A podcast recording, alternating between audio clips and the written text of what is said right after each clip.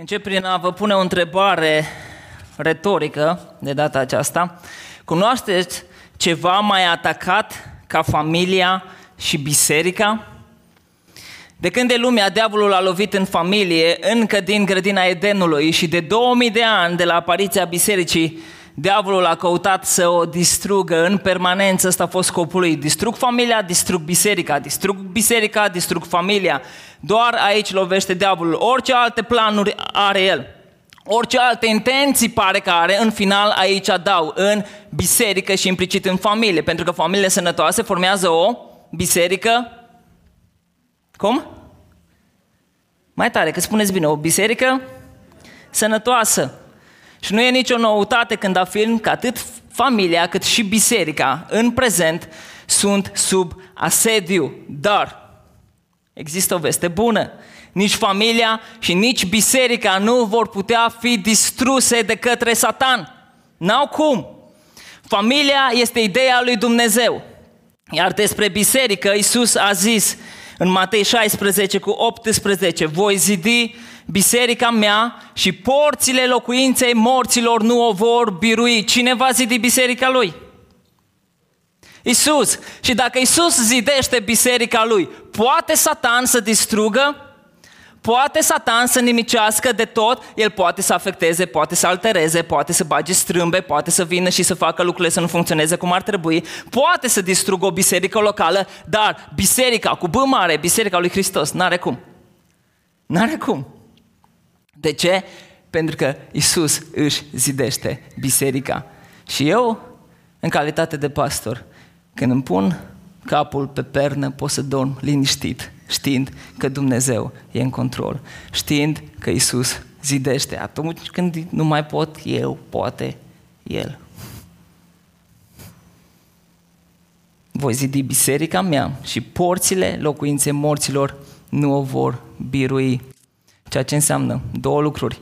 Întotdeauna în vechime, la porțile unei cetăți, stăteau mai mari cetății respective. Ceea ce ne spune versetul ăsta, că nici cele mai înalte ranguri ierarhice din împărăția întunericului nu pot să distrugă biserica lui Hristos. Adică cel mai mare dușman nu e în stare să distrugă ceea ce Iisus Hristos zidește. Și în al doilea rând, ceea ce mai înseamnă versetul ăsta e că biserica nu este în defensivă, ci biserica este în ofensivă. Pentru că noi batem și împingem și vrem să distrugem porțile lor. Noi vrem să cucerim teren, noi suntem în ofensivă. Lupta se duce la porțile lor, nu la porțile noastre. Voi zidi biserica mea și porțile locuinței morților nu o vor birui. Biserica este a lui Iisus Hristos. Nimeni și nimic nu poate birui ceea ce este a lui Hristos. Diavolul, dragilor, încearcă dar nu va isputi. Nici moartea nu va birui biserica. Destinația bisericii este viața și nu moartea, lumina și nu întunericul.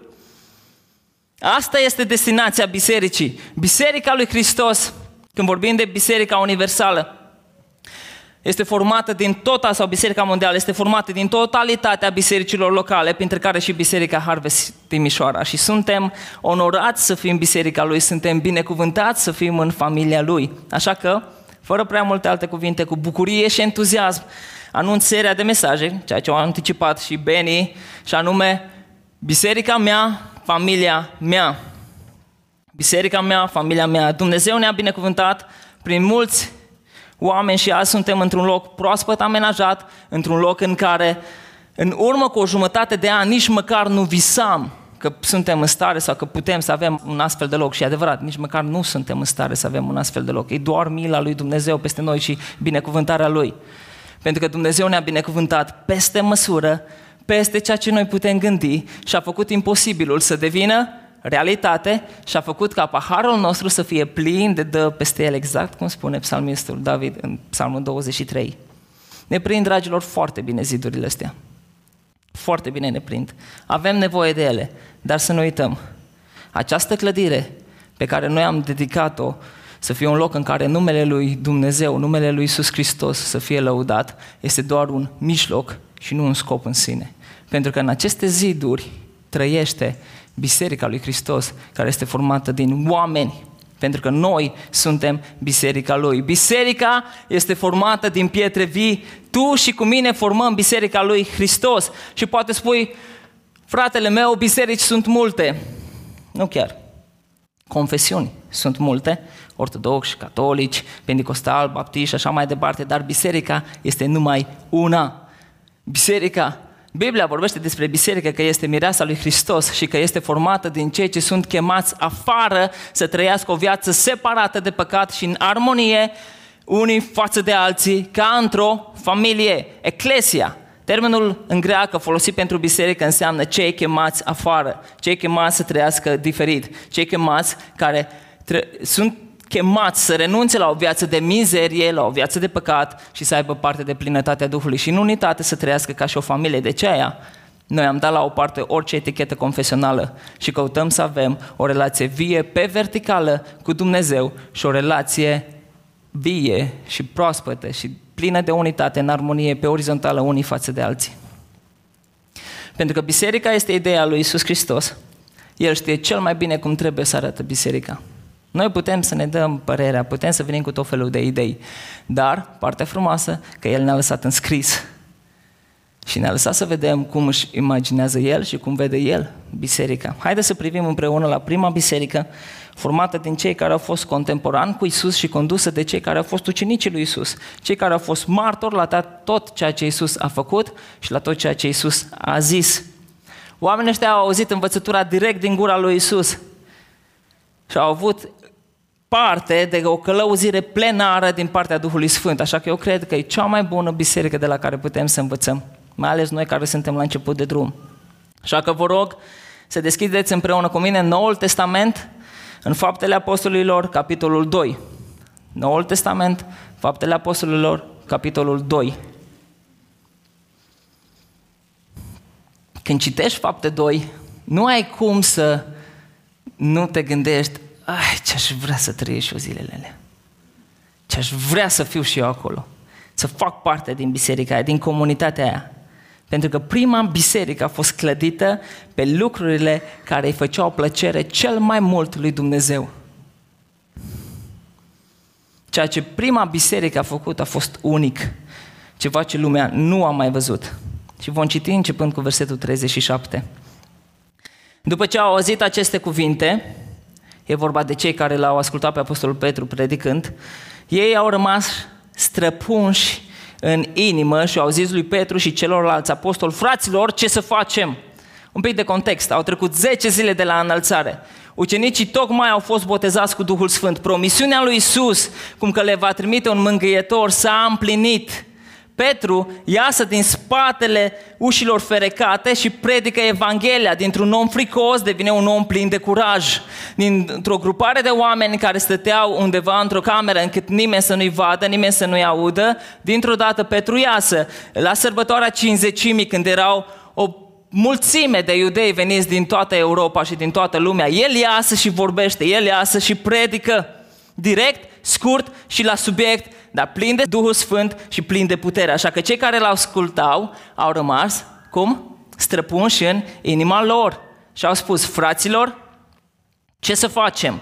Pocăiți-vă, le-a zis Petru, pocăiți-vă, adică întoarceți-vă din mizeria în care trăiți din păcatul vostru la Dumnezeu și fiecare din voi să fie botezat în numele lui Isus Hristos spre iertarea păcatelor voastre, aici vorba de botezul în apă, apoi veți primi darul Sfântului Duh, botezul cu Duhul Sfânt, versetul 39, căci făgăduința aceasta este pentru voi, pentru copiii voștri și pentru toți cei ce sunt departe acum, în oricât de mare număr îi va chema Domnul Dumnezeul nostru. Promisiunea că odată mântuit nu e nevoie să trăiești singur și că poți avea parte de un îndrumător, de Duhul Sfânt al lui Dumnezeu. Asta e un lucru extraordinar și promisiunea asta nu a fost doar pentru cei din biserica primară, este și pentru noi astăzi, cei care față de momentul respectiv eram departe, toți cei ce sunt departe acum, în oricât de mare număr îi va chema Domnul Dumnezeul nostru, nu e singur, dragul meu. Tu Tu care ești parte din Biserica lui Hristos, nu ești singur. Scoateți ideea asta din cap. Mai ales în tot contextul ăsta al pandemiei, avem impresia că ne-am izolat de tot și că fiecare pe drumul lui și că fiecare se descurcă cum poate. Nu e adevărat. Nu e adevărat. Porțile locuinței morților nu pot să dărâme, nu pot să distrugă biserica. Așa că biserica rămâne și biserica rămâne ca o familie. Și dincolo de familia asta care o avem, și ne ajutăm unii pe alții și ne susținem unii pe alții, îl avem pe Duhul Sfânt, mângâietorul, care a fost trimis ca oricine face parte din Biserica lui Iisus Hristos să nu mai trăiască singur. Asta e o veste extraordinară, asta ar trebui să te entuziasmeze, ar trebui să te facă să, să radiezi de bucurie în fiecare zi. Adică eu nu sunt singur. Adică eu nu trebuie să mă duc până la Ierusalim. Nu trebuie să mă duc până acolo ca să mă întâlnesc cu Dumnezeu. Și să aduc jertfe acolo. Eu l-am pe Dumnezeu lângă mine în fiecare moment. În fiecare clipă. Când mă duc la serviciu. Când sunt pe drum. Când sunt în mașină. Când sunt acasă. Când sunt la birou. Când sunt în patul meu. Oriunde aș fi în concediu, la plecare, sau la venire. Nu sunt singur. Nu ești singur.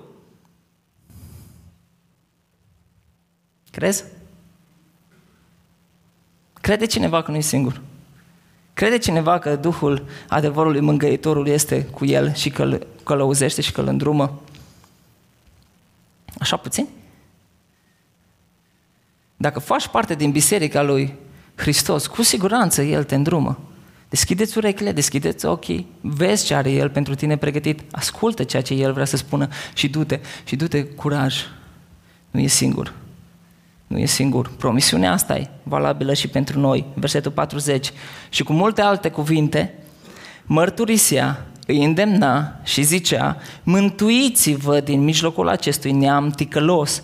Cei ce au primit propovăduirea lui au fost botezați și în ziua aceea, la numărul ucenicilor, s-au adăugat aproape 3000 de suflete. Și cei ai casei, știți că eu cu textul ăsta am...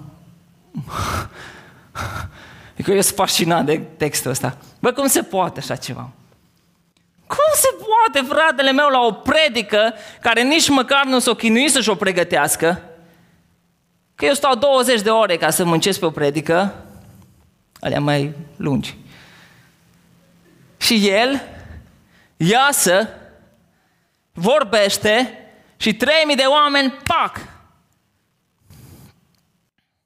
3000 de oameni. Dar ce au făcut acești 3000? Doar ucenicii erau doar o mână de oameni. 12 și alții câțiva pe lângă ei. Și când odaia de sus era undeva la 120 de persoane. 120 de persoane și mai vin... Adică noi suntem, noi suntem aici mai mult de 120 de persoane. Dar 120 de persoane să fim și să vină lângă noi 3000 de oameni dintr-o dată. 3000? Păi niciun manual de dinamică bisericească nu recomandă așa ceva. Deci, bă, oameni buni, o să fiți înghițiți, nu o să reușiți, n-are, o să falimentați, nu se poate. Eu voi zidi biserica mea. Așa că nu mă interesează ce spun manualele, deși țin cont de ele. Dar când El spune, eu voi zidi, eu vreau să mă încred în El că El zidește, că El zidește, că El zidește. Și eu pot să înțeleg de ce e nevoie de structură și noi suntem, cred că destul de bine structurați și organizați și creștem în permanență lideri pentru că vrem atunci când vin oameni lângă noi să putem să oferim un cadru ideal de ucenicie în care ei să crească, muncim pentru asta și ne zbatem să, fim, să avem o structură și o infrastructură cât mai bună, însă nu vreau să spun nu când Dumnezeu vrea să mântuiască. Nu vreau să spun nu când El vrea să binecuvinteze. Chiar dacă regulile noastre omenești sară în aer.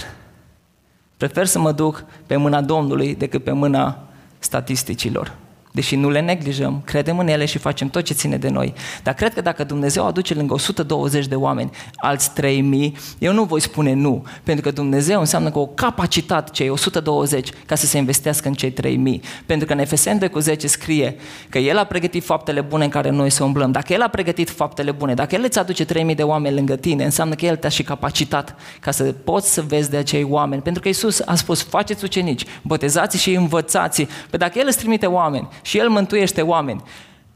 Așa că așteptați-vă, oameni buni, stați cu brațele deschise, că dacă El face asta, înseamnă că sunteți pregătiți ca să aveți grijă de oamenii respectivi.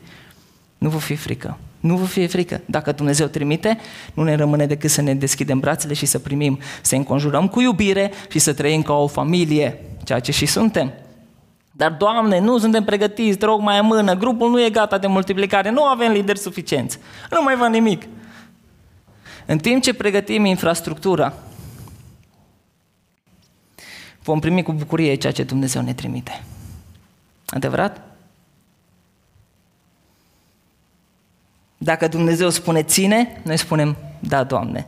Dacă Dumnezeu spune primește, noi spunem da, Doamne. Dacă Dumnezeu trimite, noi primim. Ca și alții să poată afirma biserica mea, familia mea. Poate te întrebi ce s-a întâmplat cu acești 3000, cum au fost păstoriți de apostol. Versetul 42 ne ajută să răspundem la întrebarea asta. Ei stăruiau,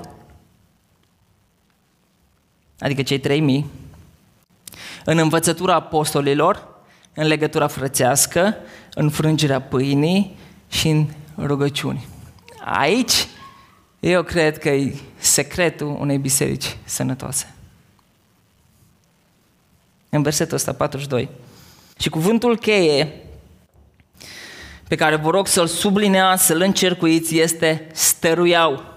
Stăruiau. În zilele noastre ne vine atât de greu să mai stăruim în ceva, toate se întâmplă în grabă, într-un ritm atât de alert, încât cine mai are timp să stăruiască? Mâncăm pe grabă, citim pe grabă, mesajele de pe WhatsApp, cărți nu prea. Folosim telefonul în timp ce conducem, pentru că suntem pe grabă, relaționăm în grabă, ne închinăm în grabă, ne rugăm în grabă, citim Biblia în grabă, vrem să avem rezultatele bisericii primare, dacă se poate, în grabă. Ei bine, nu se poate. Nu se poate. Patru lucruri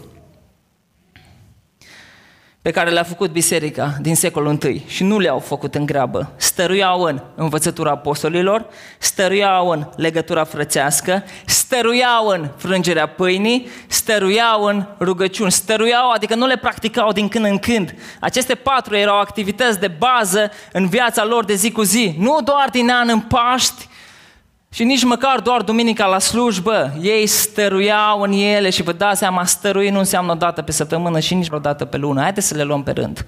Învățătura apostolilor. Cine erau apostolii? Apostolii erau ucenicii lui Isus. Apostol înseamnă trimis, cei trimiși de Hristos. Ei au fost pentru trei ani și jumătate cu Isus în fiecare zi și au putut da mai departe cu ajutorul Duhului Sfânt învățătura lui Isus.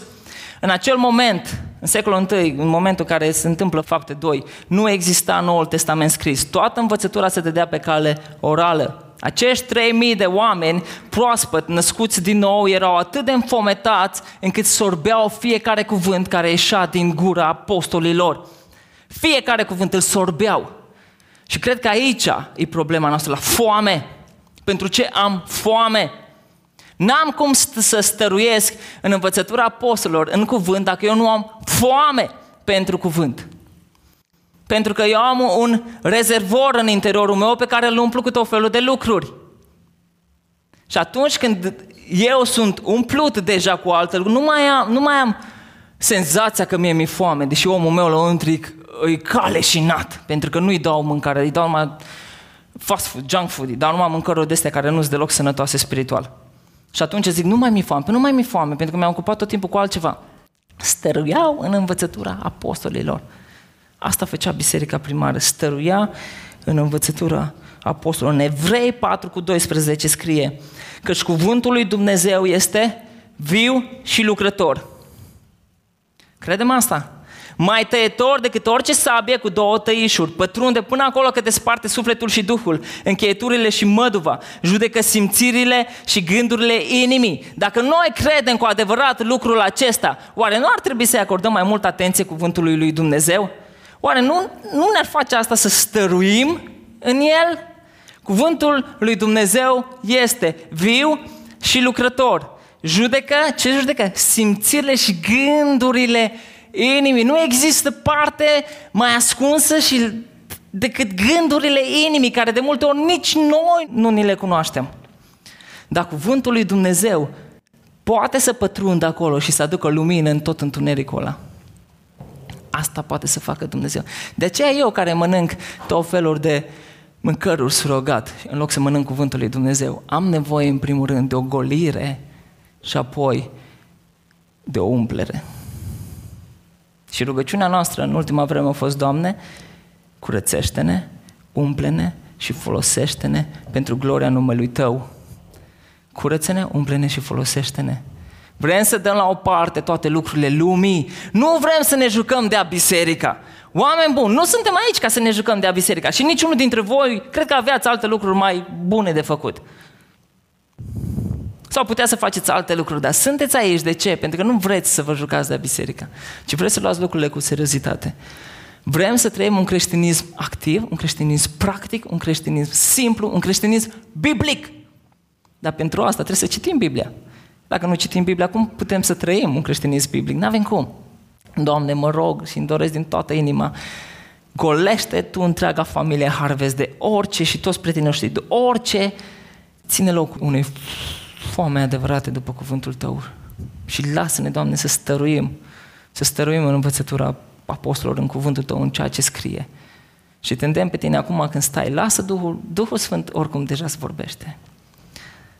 Și Duhul Sfânt îți spune, chiar în momentul ăsta spune și te îndeamnă la pocăință, fă-o, nu aștepta să se termine predica. Spune, Doamne, iartă-mă că îmi petrec cel mai mult timp alergând după lucrurile astea pământești. Iartă-mă că în loc să mă hrănesc cu cuvântul Tău, tot timpul spun că n-am timp, dar am timp, de tot ce vreau eu am timp, Doamne, iartă-mă. Doamne, iartă-mă și nu doar iartă-mă, ci scoate-mă de aici și ajută-mă să fiu într-adevăr înflăcărat. Și vreau să încep, și vreau să încep să fiu serios în a stărui în învățătura apostolilor, în a stărui în cuvântul Tău, pentru că e viu și lucrător, judecă simțirile și gândurile inimii. Cuvintele mele nu pot face asta. Cuvintele niciunui om nu pot face asta. Doar cuvântul lui Dumnezeu poate. Și atunci n-ar trebui să fim mai înceți în a asculta pe alții și mai grabnici în a stărui în cuvânt? Ba da. Dacă am crede ce scrie în Evrei 4 cu 12, așa am face. Vorbeam la una din ultimele întâlniri cu pastorii din organizația noastră din Vertical Church Europe. Vorbeam împreună cu ei și uh, am concluzionat în următorul fel, în discuția noastră. Oamenii și mai ales noi românii suntem niște consumatori de predici, dar nu cititori ai cuvântului. Noi avem falsa impresie că ascultarea unei predici înlocuiește citirea cuvântului. Subscriu. Cine face asta, mănâncă doar mâncare gata preparată, ca să nu zic mestecată. Și pierde savoarea unei mâncăruri pregătite de el. Să stai acolo cu Dumnezeu în bucătăria Scripturii și să lași pe Dumnezeu să-ți dea ingredientele și să te învețe El să le potrivești. Crede-mă, este cea mai bună mâncare. Cea mai bună mâncare pentru sufletul tău. Pentru că cuvântul lui Dumnezeu este Cel care poate să judece gândurile inimii tale și El știe să pună punctul pe ei. Și Dumnezeu întotdeauna aduce un cuvânt potrivit pentru cei care îl caută cu adevărat. Cu adevărat. Bucuria pe care o ai în momentul ăla când Dumnezeu îți vorbește direct din Biblie este una din cele mai dulci bucurii pe care o putem experimenta. Și cred că biserica noastră, familia mea, în frunte cu păstorul ei, cu presbiterii, diaconii, liderii de grumii și de lucrări, trebuie să practice stăruința în cuvânt, la fel cum biserica stăruia în învățătura apostolilor. Amin? De aceea, dragilor, să nu vă mirați că vă vom invita la diferite planuri de citire ale Bibliei, ceea ce am mai făcut-o și folosim de obicei aplicația YouVersion, să nu vă mirați când în timpul serviciilor noastre de închinare, pe lângă Scriptura care întotdeauna căutăm să avem în timpul nostru de laudă, vrem să venim cu Scriptura și efectiv să o citim. Fără interpretare. Doar să o citim și să lăsăm cuvântul lui Dumnezeu viu și lucrător să schimbe vieți și să transforme vieți. Credem că lucrul ăsta e posibil. Credem. Credem.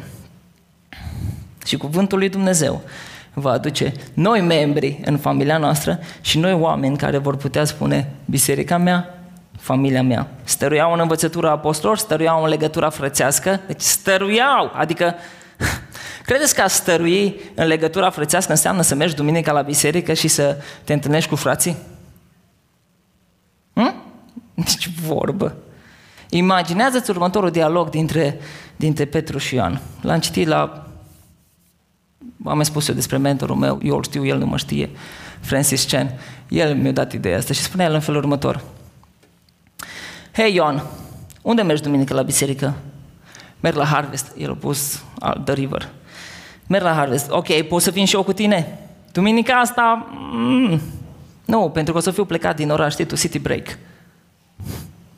Ok, hai că vin duminica următoare. Adevărul că, m-am, că m-am plictisit de-a mea. Îți poți imagina un astfel de, de, de dialog între apostoli? Hai cu mine la biserică? Îți poți imagina pe un apostol să spună, hai să mergem la biserică? Sună ciudat, nu? Dar nu așa vorbim noi creștini în secolul 21. Dragilor, cât timp noi mergem la biserică, nu o să reușim niciodată să fim biserica. Cât timp biserica e o chestiune diferită de viața ta de zi cu zi, tu nu vei reuși niciodată să fii biserica, ci în permanență tu vei avea o viață duplicitare. Vei trăi aici și vei merge acolo. Cât timp noi mergem la biserică, nu o să reușim niciodată să fim biserica.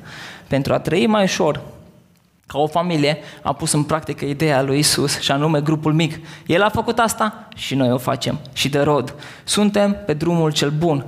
Chiar dacă mai avem multe lucruri de îmbunătățit. În cadrul grupului mic vrem să trăim ca și o familie, să ne căutăm unii pe alții, să ne rugăm unii pentru alții, să ne purtăm poverile unii altora, să ne iubim unii pe alții, să veghem unii asupra altora, mâncăm împreună, studiem împreună, ne rugăm împreună. Grupul mic, familia mea, biserica mea, familia mea. Ce făcea biserica primară? Stăruia în învățătura apostolilor, în legătura frățească și în al treilea rând în frângerea pâinii. Este vorba de ceea ce noi numim astăzi cina Domnului sau masa Domnului. Oamenii ăștia din biserica primară aveau, gândiți-vă un pic la asta, aveau proaspăt în minte sacrificiul lui Iisus de la cruce. Doar ce s-a întâmplat. Doar, în fapte 2, între fapte 2 și momentul crucificării erau 50 de zile. Nici două luni de zile. Era proaspăt, mai mult chiar. Unii dintre ei erau martirizați pentru crezul lor, bătuți, aruncați în temnițe sau chiar la lei în arene. Nu puțini dintre ei au murit pentru Hristos. Și imaginează-ți momentul ăsta când oamenii ăștia vin împreună la cina Domnului, la masa Domnului. Cei rămași în viață se adunau în jurul mesei pentru frângerea pâinii, amenințați de autorități, trăind în fiecare zi ca și cum ar fi fost ultima, adunați la un loc în jurul mesei, cu câțiva oameni care credeau ca ei, care gândeau ca ei, care erau acolo împreună, dar în același timp și diferiți, erau adunați în jurul mesei. Oameni a căror vieți au fost transformate și care se iubeau necondiționat. Puteți să simțiți încărcătura momentului? amestecul de emoții pe care le trăiau. Se simțeau ca niște oi adunate pentru un scop comun, dar în același timp sub amenințarea lupilor și a morții. Gândiți-vă cât de diferit luau oamenii ăștia cina, frângerea pâinii față de cum o luăm noi. Zilele treceau și rând pe rând unul din scaunele din jurul mesei se goleau. De ce? Pentru că unii au murit, proclamând moartea și învierea celui pentru care și numele căruia stăteau la masă. Știind că făcând lucrul ăsta așa asuma un risc și puteau la următoarea frângere a pâinii să nu mai stea la masă. Îți imaginezi cum luau oamenii ăștia cina?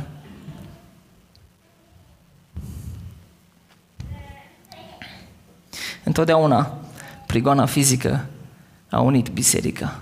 Întotdeauna. Dar diavolul parcă și-a dat doctoratul în a fi prigonitor.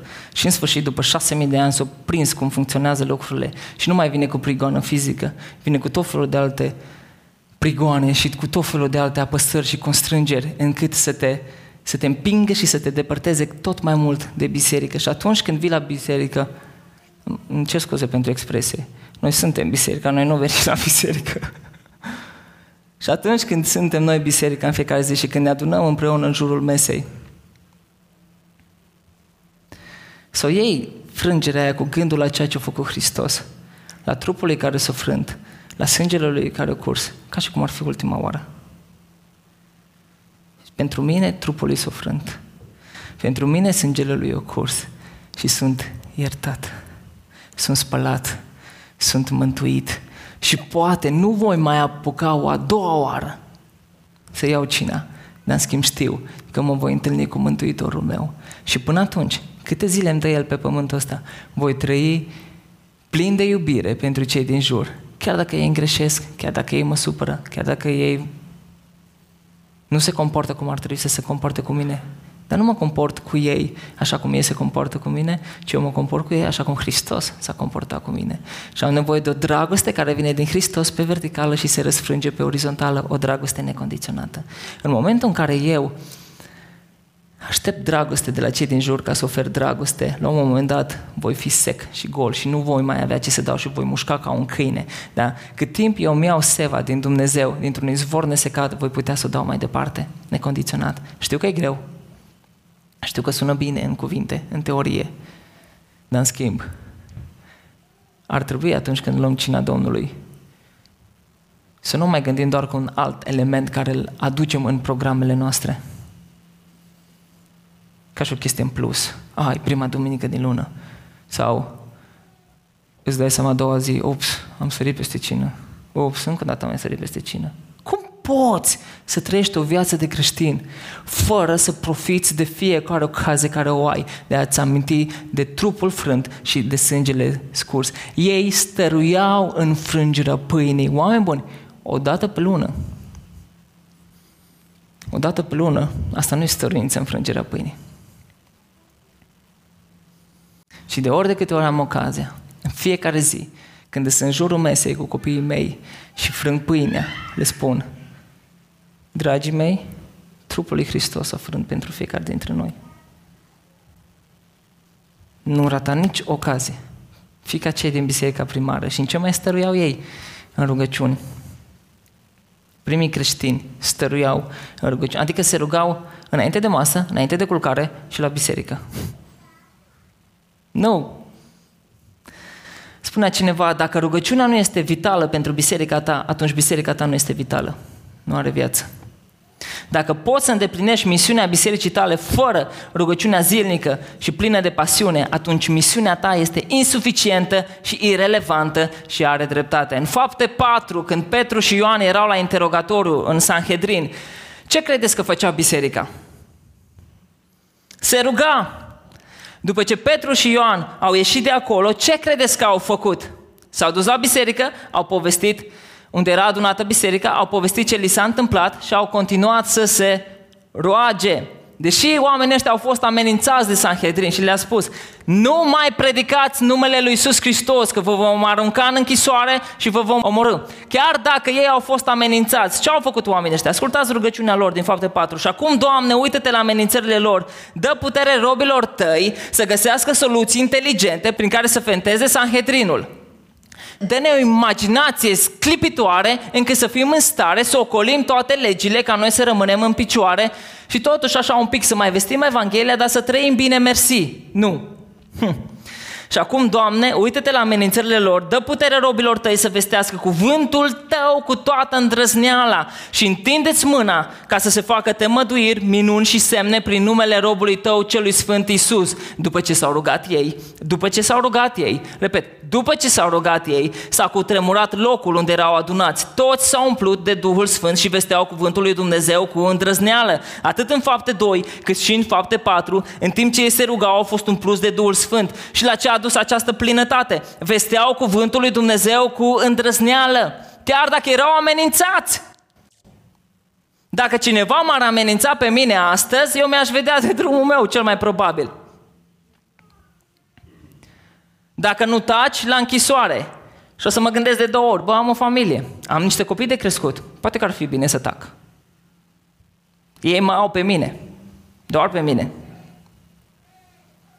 Nu așa a fost Reinhard Wurmbrand. A tăcut? N-a tăcut. Și a vestit și a proclamat cuvântul lui Dumnezeu cu autoritate. Și bine a făcut. Ți-e frică de oameni? Nu vei merge prea departe. Celor care ne e frică de oameni, nu ne dăm seama că de fapt oamenii sunt obstacol între noi și al vedea pe Dumnezeu în toată frumusețea Lui. Mi-e frică că oamenii pot să se atingă de trupul meu. Iisus a zis, nu-ți fie frică de cei care se pot atinge de trupul tău, ci să fie frică de cel care poate să-ți arunce sufletul în ghenă. Și la un moment dat voi sta în fața lui Dumnezeu. Și nu voi avea nicio scuză, pentru că am avut toate resursele care El le-a pregătit pentru mine să umblu, am avut scriptura toată în limba mea, în o grămadă de traduceri, ca să pot să o studiez și să pot să o dau mai departe. Și am tăcut, n-am proclamat cuvântul Evangheliei, pentru că mi-a fost frică de oameni. Ce scuză voi avea când vei, te vei pune în fața lui Hristos? Niciuna. Niciuna. Este stăruiau în învățătura apostolilor, în legătura frățească, înfrângerea pâinii și rugăciuni. Versetul 43. Fiecare era plin de frică și prin apostol se făceau multe minuni și semne.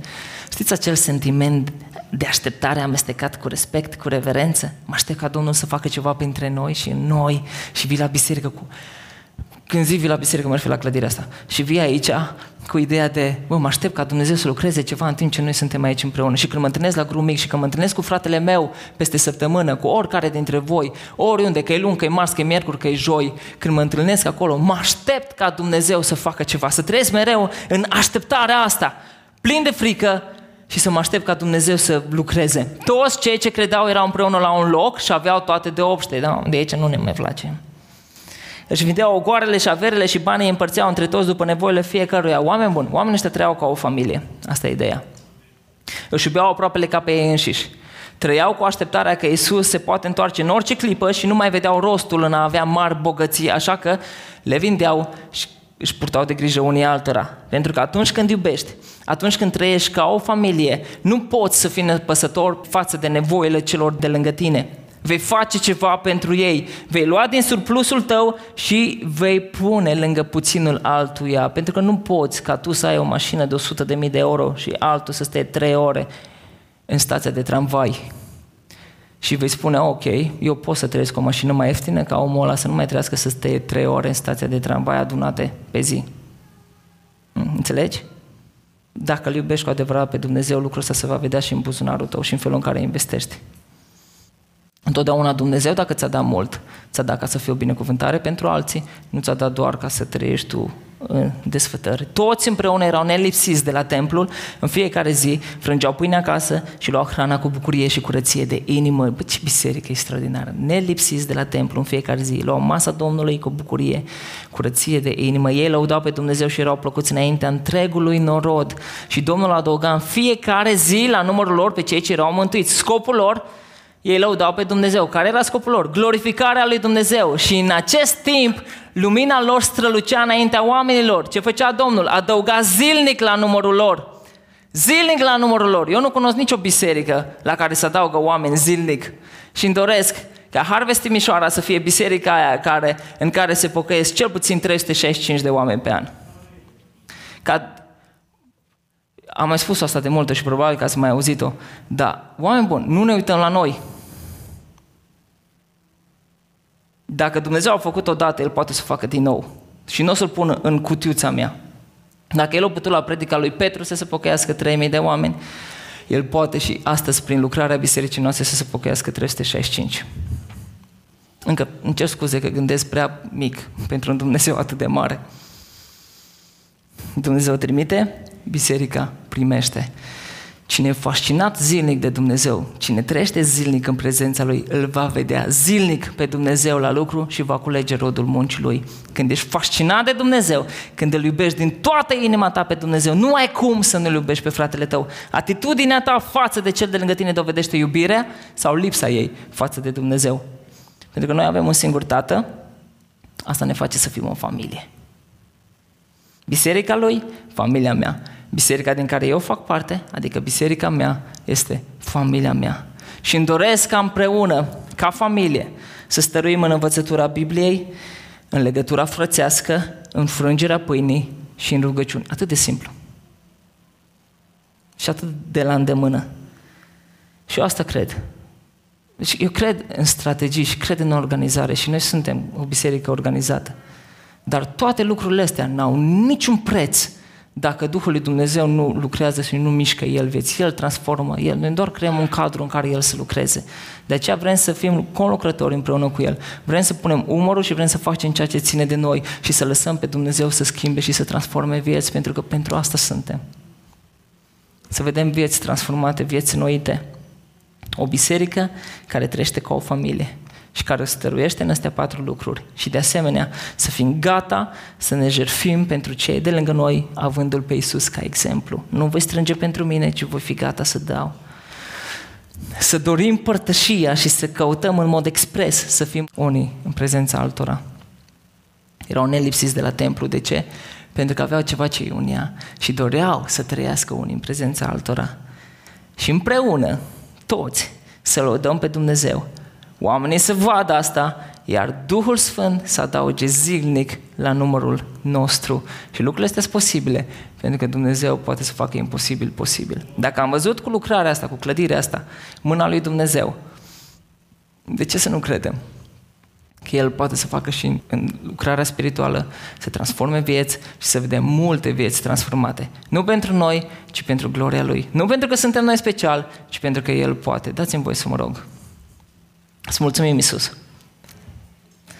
că Tu poți, că Tu transformi vieți. Îți mulțumim că ai dovedit lucrarea Ta aici și credem, Doamne, că o vei face și în continuare. Credem că o vei face din nou. Vrem să Te vedem pe Tine la lucru, Iisus. Vrem să vedem Duhul Tău ce Sfânt, cum transformă vieți. Doamne, nu vrem să ne comparăm cu alte biserici, nu vrem să avem așteptări mici, ci vrem să avem așteptări mari, pentru că Tu ești un Dumnezeu mare.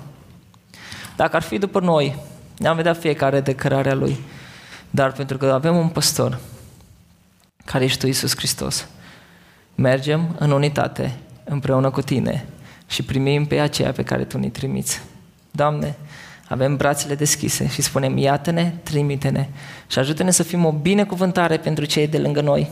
Vrem să fim fiecare dintre noi acolo unde suntem o binecuvântare și să trăim ca și biserica primară, Doamne, să stăruim în învățătura apostolilor, în legătură frățească, să străluim în frângerea pâinii, în rugăciuni, să punem, Doamne, prioritate împărăția Ta. Iartă-ne că atât de multe ori am pus prioritate lucrurile lumii și ne-am zbătut și ne-am chinuit și am dat greș. Doamne, smeriți, venim la Tine și spunem, fie ca locul ăsta să fie un loc în care să fie multe vieți transformate. Și noi când spunem, Doamne, 365, nu spunem ție condiții și nu spunem ție numere, și noi credem că Tu poți să faci mult mai mult de atât. Încât numele Tău să fie glorificat. Amin. Amin.